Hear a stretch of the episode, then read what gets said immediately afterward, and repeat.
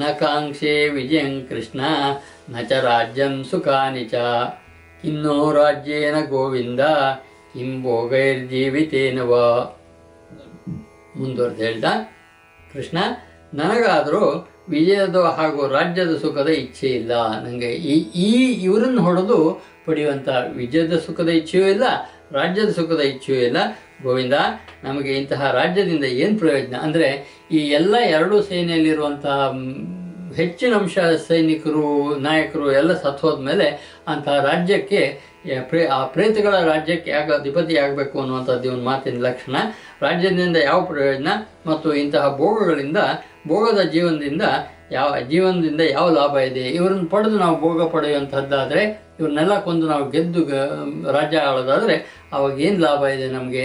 ಆ ಲಾಭ ಇಲ್ಲ ಕೃಷ್ಣ ಅಂತ ಹೇಳ್ತಾರೆ ಇಲ್ಲಿ ನೋಡಿ, ತಮಾಷೆ ಏನು ಅಂತಂದರೆ ಅದ್ಭುತವಾದಂಥ ಸೈಕಿಯಾಟ್ರಿಸ್ಟ್ ಅಥವಾ ಮನುಷ್ಯಶಾಸ್ತ್ರಜ್ಞ ಕೃಷ್ಣ ಅಂತ ಯಾಕೆ ಹೇಳ್ತೀನಿ ಅಂತಂದರೆ, ಕೃಷ್ಣ ಅರ್ಜುನ ತನ್ನ ವಿಷಾದವನ್ನು ಸಂಪೂರ್ಣವಾಗಿ ವಿವರಣೆ ಮಾಡುವವರೆಗೂ ಕೃಷ್ಣ ಒಂದು ಮಾತನ್ನು ಹೇಳೋದಿಲ್ಲ ತುಂಬ ತಾಳ್ಮೆಯಿಂದ ಕೇಳ್ತಾನೆ. ಈ ತಾಳ್ಮೆಯೇ ಮಾನಸಿಕ ಡಾಕ್ಟ್ರಲ್ಲಿ ಇರಬೇಕಾದಂಥ ಒಂದು ಅದ್ಭುತವಾದಂಥ ಲಕ್ಷಣ. ಕೇಳಿಸ್ಕೊಂಡ ನಂತರ ಉತ್ತರ ಹೇಳಬೇಕು. ಹಾಗಾಗಿ ಕೃಷ್ಣ ಈಗ ಅರ್ಜುನ ಹೇಳ್ತಾ ಇರೋ ಮಾತನ್ನು ಸುಮ್ಮನೆ ಕೇಳ್ತಾ ಹೋಗ್ತಾ ಇದ್ದಾನೆ. ಏನು ಹೇಳ್ತಾ ಅಂತ ನೋಡೋಣ. ಮುಂದಿದ್ದು. ಏಷಾಮರ್ಥೆ ಕಾಂಕ್ಷಿತಂನೋ ರಾಜ್ಯಂ ಭೋಗ ಸುಖಾನಿಚ ತೈಮೇ ಅವಸ್ಥಿತ ಯುದ್ಧೇ ಪ್ರಾಣಾಂ ತ್ಯಕ್ವಾ ಧನಾನಿ ಚ ಮುಂದುವರೆದು ಹೇಳ್ದ, ನಾವು ಯಾರಿಗಾಗಿ ರಾಜ್ಯಭೋಗಗಳನ್ನು, ಸುಖಾದಿಗಳನ್ನು ಇಚ್ಛಿಸುತ್ತೇವೆಯೋ ಅಂತಹ ಇವರೆಲ್ಲರೂ ಧನ ಮತ್ತು ಜೀವನದ ಆಸೆಯನ್ನು ಬಿಟ್ಟು ಯುದ್ಧಕ್ಕಾಗಿ ನಿಂತಿದ್ದಾರೆ. ಯಾರಿಗಾಗಿ ನಮಗೆ ರಾಜ್ಯ ಬೇಕೋ, ಯಾರಿಗಾಗಿ ನಮಗೆ ಭೋಗಗಳು ಬೇಕೋ ಅಂತಹ ಎಲ್ಲ ಜನರು ಯುದ್ಧರಂಗದಲ್ಲಿ ನಿಂತಿದ್ದಾರೆ.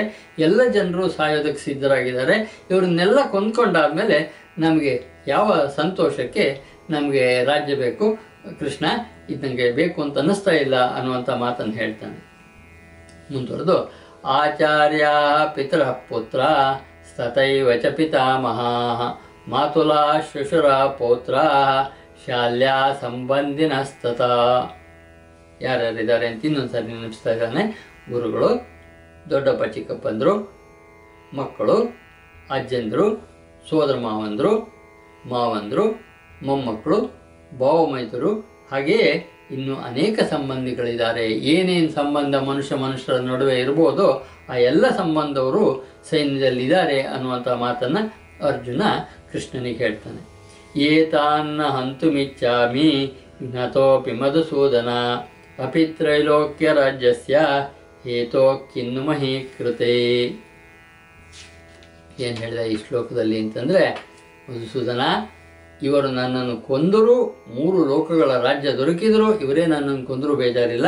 ಮೂರು ಲೋಕಗಳ ರಾಜ್ಯ ದೊರಕಿದ್ರು. ನಾನನ್ನು ನಾನು ಇವರನ್ನು ಕೊಲ್ಲೋದಕ್ಕೆ ಇಚ್ಛೆ ಪಡೋದಿಲ್ಲ. ಇಂಥವರನ್ನು ಕೊಲ್ಲುವಂಥ ಯುದ್ಧ ಬೇಡ. ಮತ್ತು ಭೂಮಂಡಲದ ರಾಜ್ಯಕ್ಕಾಗಿ ಹೇಳುವುದೇನಿದೆ? ಹೀಗಿರುವಾಗ ಈ ರಾಜ್ಯ ಸಿಗಬೇಕು. ನಮ್ಮ ಹೋರಾಟದಲ್ಲಿ ನಮಗೆ ಗೆಲುವು ಸಿಗಬೇಕು. ನಮ್ಮ ರಾಜ್ಯ ಸಿಗಬೇಕು ಅಂತ ಮಾಡಬೇಕಾದ ನನಗೇನು ಕಾಣ್ತಾ ಇಲ್ಲ. ಆದ್ದರಿಂದ ಕೃಷ್ಣ ಯುದ್ಧ ಮಾಡೋಕ್ಕೆ ನನಗೆ ಇಷ್ಟ ಇಲ್ಲ. ಇವರನ್ನೆಲ್ಲ ಕೊಲ್ಲೋದಕ್ಕೆ ಇಷ್ಟ ಇಲ್ಲ ಅನ್ನುವಂಥ ಮಾತನ್ನು ಹೇಳ್ದ. ಮುಂದುವರೆದು ನಿಯತ್ಯದಾರ್ಥ ರಾಷ್ಟ್ರಾನ್ನ ಕಾ ಪ್ರೀತಿ ದಸ್ಮಾನ್ ಜನಾರ್ದನ ಪಾಪಮೇವಾಶ್ರಯೇದಸ್ಮಾನ್ ಹತ್ವೈತಾನಾಥತಾಯಿನಃ. ಹೇಳ್ದ, ಧೃತರಾಷ್ಟ್ರನ ಪುತ್ರರನ್ನು ಕೊಂದು ನಮಗೆ ಯಾವ ಸಂತೋಷ ಉಂಟಾಗುವುದು? ಈ ಆತತಾಯಿಗಳನ್ನು ಕೋಲುವುದರಿಂದ ನಮಗೆ ಪಾಪವೇ ಬರುವುದು. ಆತತಾಯಿಗಳು ಅಂದರೆ ಅನೇಕ ಪಾಪಗಳನ್ನು ಮಾಡಿದವರನ್ನು ಆತತಾಯಿ ಅಂತ ಕರೀತಾರೆ. ಯಾವುದೋ ಮನೆಗಳಿಗೆ ಬೆಂಕಿ ಹಾಕೋರು ಅಥವಾ ಬೇ, ಪರಸ್ತ್ರೀಯರನ್ನು ಅಪಮಾನ ಮಾಡೋರು, ಇಂತಹ ಅನೇಕ ದೋಷಗಳನ್ನು ಸೇರಿಸಿ ಆತತಾಯಿಗಳು ಅಂತ ಕರೀತಾರೆ. ಆ ಎಲ್ಲ ಪಾಪಗಳನ್ನು ಮಾಡಿದಂಥವ್ರು ಕೌರವರು. ಹಾಗಾಗಿ ಅವರನ್ನು ಕೊಂದು, ಆ ಪಾಪಿಗಳನ್ನು ಕೊಂದರೆ, ಆ ಪಾಪಿಗಳನ್ನು ಕೊಂದು ಪಾಪವು ನಮಗೆ ಬರುತ್ತೆ ಅನ್ನೋ ಕಾರಣದಿಂದ, ಬೇಡ ಕೃಷ್ಣ, ಈ ಕೊಲ್ಲೋ ಕೆಲಸ ನನಗೆ ಆಯ್ತಾಯಿಗಳನ್ನು ಕೊಲ್ಲೋದು ಬೇಡ ಅನ್ನುವಂಥ ಮಾತನ್ನು ಮತ್ತೆ ಹೇಳ್ತಾನೆ ಮುಂದೆ ಹೋಗೋಣ. ತಸ್ಮಾನ್ನಾರ ವಯಂ ಹಂತುನ್. ಧಾರ್ತರಾಷ್ಟ್ರಾನ್ ಸ್ವಬಾಂಧವಾನ್ ಸ್ವಜನಂ ಹಿ ಕಥಂ ಹಿತ್ವಾ ಸ್ವಕಿನ ಶ್ಯಾಮ ಮಾಧವ ಮುಂದುವರೆದು ಹೇಳ್ದ.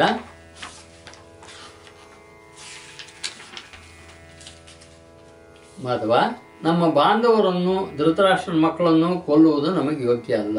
ಖಂಡಿತ ಇವರನ್ನು ಕೊಲ್ಲುವ ಕೆಲಸ ನಮಗೆ ಬೇಡ. ಏಕೆಂದರೆ ನಮ್ಮದೇ ಕುಟುಂಬದವರನ್ನು ಕೊಂದು ನಾವು ಹೇಗೆ ಸುಖಿಗಳಾಗ್ಬೋದು? ಇದು ನೋಡಿ ಬಹಳ ವ್ಯಾವಹಾರಿಕವಾಗಿ ನೋಡಿದರೆ ಅರ್ಜುನ್ ಮಾತು ಸರಿ ಅನಿಸುತ್ತೆ. ಆದರೆ ಧರ್ಮದ ದೃಷ್ಟಿಯಿಂದ ನೋಡಿದಾಗ ಯುದ್ಧ ಯುದ್ಧ ಆಗಬೇಕು ಅನ್ನುವಂಥದ್ದು. ಇಲ್ಲೊಂದು ಮಾತು ನಿಮಗೆ ಇಲ್ಲೇ ಹೇಳಬೇಕು ಅಂತಂದರೆ ಮಹಾಭಾರತ ಯುದ್ಧ ಆಗೋದಕ್ಕಿಂತ ಮುಂಚೆ ಎಲ್ಲ ಸರಿಯಾದ ವಿಧಾನಗಳು ಬಯಕೆ ಮಾಡಲ್ಪಟ್ಟಿದ್ದ ಬಳಸಲ್ಪಟ್ಟಿದ್ದನ್ನು ನೋಡ್ತೀವಿ. ನಮಗೆ ನಾಲ್ಕು ವಿಧಾನ ಇದೆ ಅಂತ ಶಾಸ್ತ್ರ ಹೇಳುತ್ತೆ. ಸಾಮ, ದಾನ, ಭೇದ, ದಂಡ ಅಂತ. ಸೊ ಸಾಮದ ವಿಧಾನದಲ್ಲಿ ಪ್ರಯತ್ನ ಮಾಡಿದ್ರು ರಾಜಿಗೆ. ದಾನದ ವಿಚಾರದಲ್ಲಿ ನಮ್ಗೆ ಹೆಚ್ಚೆಲ್ಲ ಬೇಡಪ್ಪ, ಐದು ಗ್ರಾಮ ಕೊಡು ಅಂತಂದ್ರೆ ದುರ್ಯೋಧನ ಹೇಳಿದ, ಐದು ಗ್ರಾಮ ಹಾಗಿರಲಿ, ಸೂಜಿಯ ಮೆಲಮೆ ಮನ ಮೇಲಿರುವಷ್ಟಂತ ಜಾಗವನ್ನು ಕೊಡೋದಿಲ್ಲ ಅಂತ ಹೇಳಿದ, ದಾನಕ್ಕೂ ಬಗ್ಲಿಲ್ಲ. ಭೇದ ಮಾಡುವಂಥ ಪ್ರಯತ್ನ ಮಾಡಿದ್ರು, ಕರುಣನ್ನು ಹೊಡೆಯುವಂಥ ಪ್ರಯತ್ನ ಆಯಿತು, ಏನು ಫಲ ಆಗಲಿಲ್ಲ. ಕೊನೆಗೆ ಉಳಿದಿದ್ದು ಅಂದರೆ ಅನ್ಯಾಯ ವಿರುದ್ಧ ಹೋರಾಟ ಮಾತ್ರ. ಇದನ್ನು ನಾವು ಈಗಲೂ ಕೂಡ ಸಮಾಜದಲ್ಲಿ ನೋಡ್ತೀವಿ. ಅಲ್ ಖೈದಾ ಅಂತ ದುಷ್ಟ, ದುಷ್ಟರನ್ನು ಹೋರಾಟ ಅಲ್ಲದೆ ಕ್ಷಮಿಸುವಂಥ ವಿಧಾನದಲ್ಲಿ ಅವರಿಗೆ ಅವರಿಂದ ಪಾರಾಗೋ ಅವಕಾಶವೇ ಇರೋದಿಲ್ಲ. ಹಾಗಾಗಿ ಇಲ್ಲಿ ಆ ಸ್ಥಿತಿಯಲ್ಲಿರುವಂತಹ ಮಹಾಭಾರತದಲ್ಲಿ ಯುದ್ಧ ಕೊನೆಯ ದಾರಿಯಾಗಿತ್ತು. ಅರ್ಜುನ ಹೇಳ್ತಾ ಇದ್ದಂತೆ, ಅಂತ ಕೊಲ್ಲೋದು ನಮಗೆ ಬೇಡ, ಕೊಂದು ಯಾಕೆ ಸುಖ ಆಗತ್ತೆ ನಮಗೆ? ಅಂತ ಹೇಳ್ತಾನೆ. ಯದ್ಯಪ್ಯೇತೆ ನ ಪಶ್ಯಂತಿ, ಲೋಭೋಪಹತ ಚೇತಸಃ ಕುಲಕ್ಷಯ ಕೃತಂ ದೋಷಂ, ಮಿತ್ರದ್ರೋಹೇ ಚ ಪಾತಕಂ, ಕಥಂ ನ ಜ್ಞೇಯಮಸ್ಮಾಭಿः ಪಾಪಾದಸ್ಮಾನ್ ನಿವರ್ತಿತಂ ಕುಲಕ್ಷಯ ಕೃತಂ ದೋಷಂ ಪ್ರಪಶ್ಯದ್ಭಿರ್ಜನಾರ್ದನ ಎರಡು ಶ್ಲೋಕಗಳ ಅರ್ಥ ಒಟ್ಟಿಗೆ ಇದೆ ಇದು. ಲೋಭದಿಂದ ಭ್ರಷ್ಟಚಿತ್ತರಾದ ಈ ಜನರು ಕುಲಕ್ಷಯದಿಂದ ಉತ್ಪನ್ನವಾದ ದೋಷವನ್ನು ಮತ್ತು ಮಿತ್ರದ್ರೋಹದ ಪಾಪವನ್ನು ನೋಡಲಾಗುವುದಿಲ್ಲವಾದರೂ, ಹೇ ಅರ್ಜುನ, ಕುಲದ ನಾಶದಿಂದ ಉತ್ಪನ್ನವಾಗುವ ದೋಷವನ್ನು ತಿಳಿದಿರುವ ನಾವು ಈ ಪಾಪದಿಂದ ಹಿಂಚಿರಲು ಏಕೆ ವಿಚಾರ ಮಾಡಬಹುದು? ಬಹಳ ಸುಂದರವಾದ ಮಾತು. ಕೌರವರಿಗಂತೂ ಬುದ್ಧಿ ಇಲ್ಲ. ಅವರಿಗಂತೂ ಯುದ್ಧದಿಂದ ಆಗುವಂಥ ನಷ್ಟ ಗೊತ್ತಿಲ್ಲ. ಆದರೆ ನಾವು ತಿಳುವಳಿಕೆಯರವರು, ವಿಚಾರವಂತರು, ಹಾಗಾದ್ರಿಂದ ಯುದ್ಧ ಮಾಡದೇ ಇರೋಣ ಅಂತ ನಾವಾದರೂ ಯಾಕೆ ವಿಚಾರ ಮಾಡಬಾರ್ದು ಅನ್ನುವಂಥ ಒಂದು ಸರಿಯಾದ ಪ್ರಶ್ನೆನ ಅರ್ಜುನ ಕೃಷ್ಣನ ಮುಂದೆ ಇಡ್ತಾನೆ ಏನಾಗುತ್ತೆ ಅನ್ನೋದನ್ನು ಹೇಳ್ತಾ ಹೋಗ್ತಾನೆ. ನಲವತ್ತನೇ ಶ್ಲೋಕಕ್ಕೆ ಬಂದಿದ್ದೀವಿ. ಕುಲಕ್ಷೇ ಪ್ರಣಶ್ಯಂತಿ ಕುಲಧರ್ಮ ಸನಾತನ. ಧರ್ಮೇನಷ್ಟೇ ಕುಲಂಕೃಷ್ಣ ಅಧರ್ಮೋ ಅಭಿಭವತ್ಯುತ ಆ ಕುಲನಾಶದಿಂದ ಏನಾಗತ್ತೆ ಅನ್ನೋ ಒಂದು ಪರಿ ಪರಿಣಾಮವನ್ನು ಕೂಡ ಅರ್ಜುನ ಕೃಷ್ಣನಿಗೆ ಎಕ್ಸ್ಪ್ಲೈನ್ ಮಾಡ್ತಾನೆ. ಕುಲನಾಶದಿಂದ ಸನಾತನವಾದ ಕುಲಧರ್ಮಗಳು ನಾಶವಾಗುತ್ತದೆ. ಇದು ಯಾವತ್ತೂ ಸತ್ಯ ಇದು. ಹಾಗಾಗಿ ಅನೇಕ ಇದು ಯುದ್ಧದಲ್ಲಿ ಒಂದು ವೇಳೆ ನಾವು ಇಸ್ಲಾಮಲ್ಲಿ ಕೇಳ್ತೀವಿ. ಅನೇಕ ಜನ ಯುದ್ಧದಲ್ಲಿ ಸತ್ತಿದ್ದರಿಂದ ಸ್ತ್ರೀಯರು ದಿಕ್ಕಿಲ್ಲಾಗ್ತಾರೆ ಅಂತ ಆದ್ದರಿಂದ ಎರಡು ಮೂರು ಮದುವೆಗಳಿಗೆ ಅವಕಾಶ ಬಂತು ಅಂತ ಹೇಳುತ್ತೆ. ಹಾಗಾಗಿ ಈ ಸಮಾಜ ನಾಶ ಆಗುವ ಸಮಾಜದ ದುರಂತ ಆಗುವಂಥದ್ದು ಕುಲನಾಶದಿಂದ ಸನಾತನ ಕುಲಧರ್ಮಗಳು ನಾಶವಾಗುತ್ತವೆ, ಧರ್ಮವು ನಾಶವಾದ ನಂತರ ಕುಲದಲ್ಲಿ ಪಾಪವು ಕೂಡ ಬಹಳವಾಗಿ ಉಳಿಸಿ ಹೆಚ್ಚಿಕೊಳ್ಳುತ್ತದೆ. ಧರ್ಮ ನಾಶ ಆದರೆ ಪಾಪದ ಸಾಮ್ರಾಜ್ಯ ಆಗತ್ತೆ. ಆದ್ದರಿಂದ ಯುದ್ಧ ಬೇಡ ಅಂತ ಹೇಳ್ತಿದ್ದಾನೆ, ಮುಂದೆ ಹೇಳ್ತಾನೆ, ಅಧರ್ಮ ಅಭಿಭವಾತ್ ಕೃಷ್ಣ ಪ್ರದರ್ಶಂತಿ ಕುಲ ಸ್ತ್ರೀಯ ಸ್ತ್ರೀಷು ದುಷ್ಟಾಸು ವಾರ್ಷ್ಣೇಯ ಜಾಯತೆ ವರ್ಣಸಂಕರ.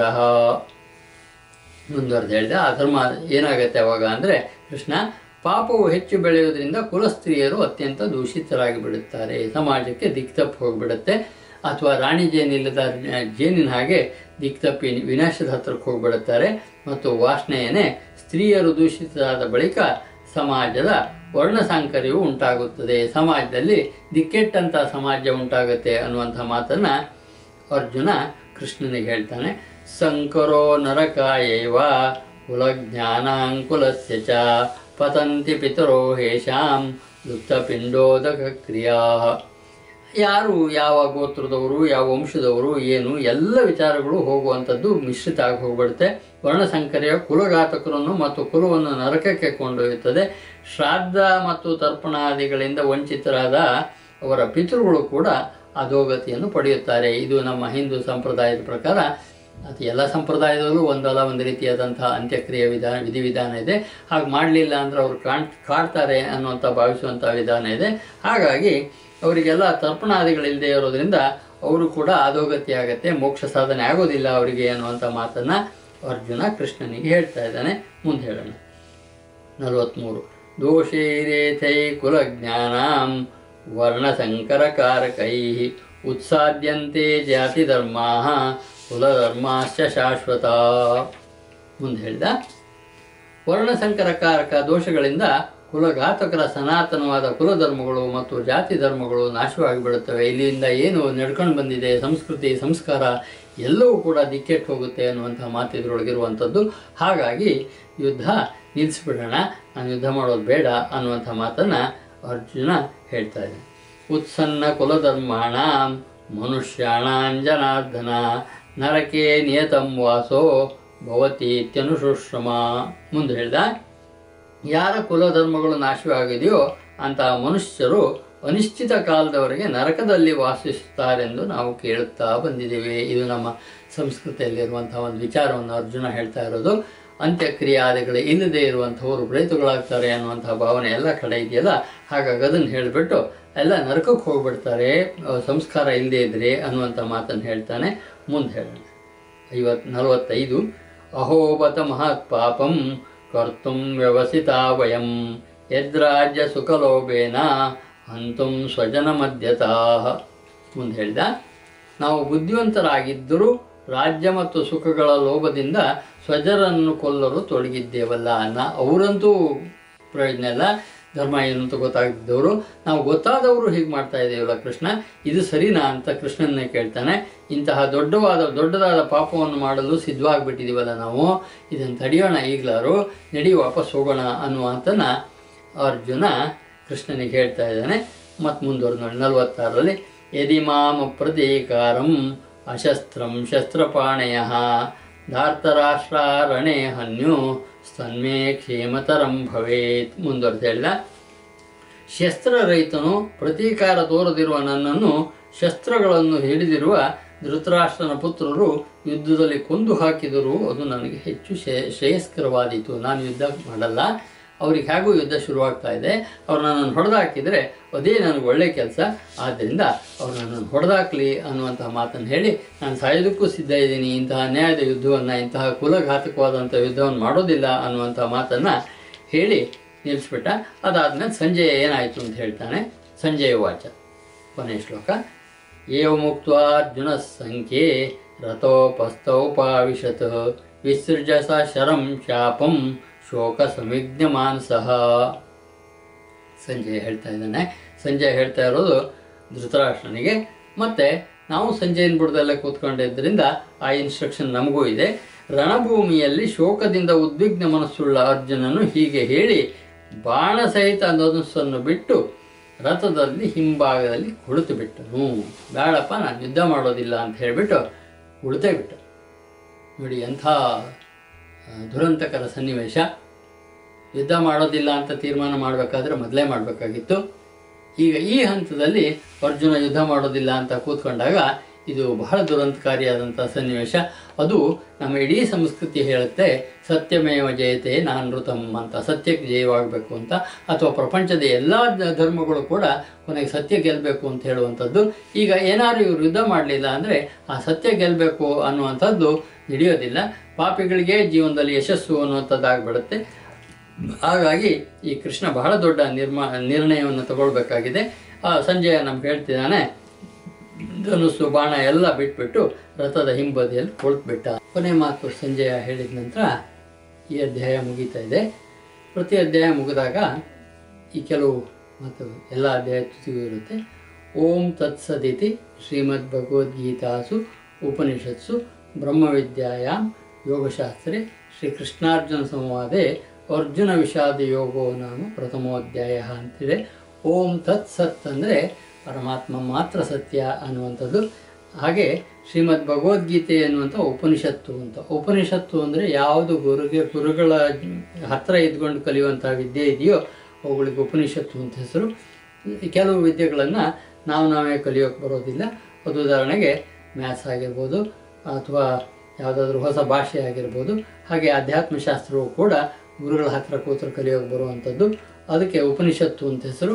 ಬ್ರಹ್ಮವಿದ್ಯೆ, ಇದು ಇಲ್ಲಿ ಹೇಳ್ಕೊಡ್ತಾ ಇರುವಂಥದ್ದು ಆತ್ಮವನ್ನು ಪರಮಾತ್ಮನಲ್ಲಿ ಸೇರಿಸುವಂಥ ವಿದ್ಯೆಯನ್ನು ಬ್ರಹ್ಮವಿದ್ಯೆ ಅಂತ ಕರಿತೀವಿ. ಇದು ಬ್ರಹ್ಮವಿದ್ಯೆ, ಇದು ಯೋಗಶಾಸ್ತ್ರ. ಇದು ಬಹಳ ಮುಖ್ಯವಾದದ್ದು.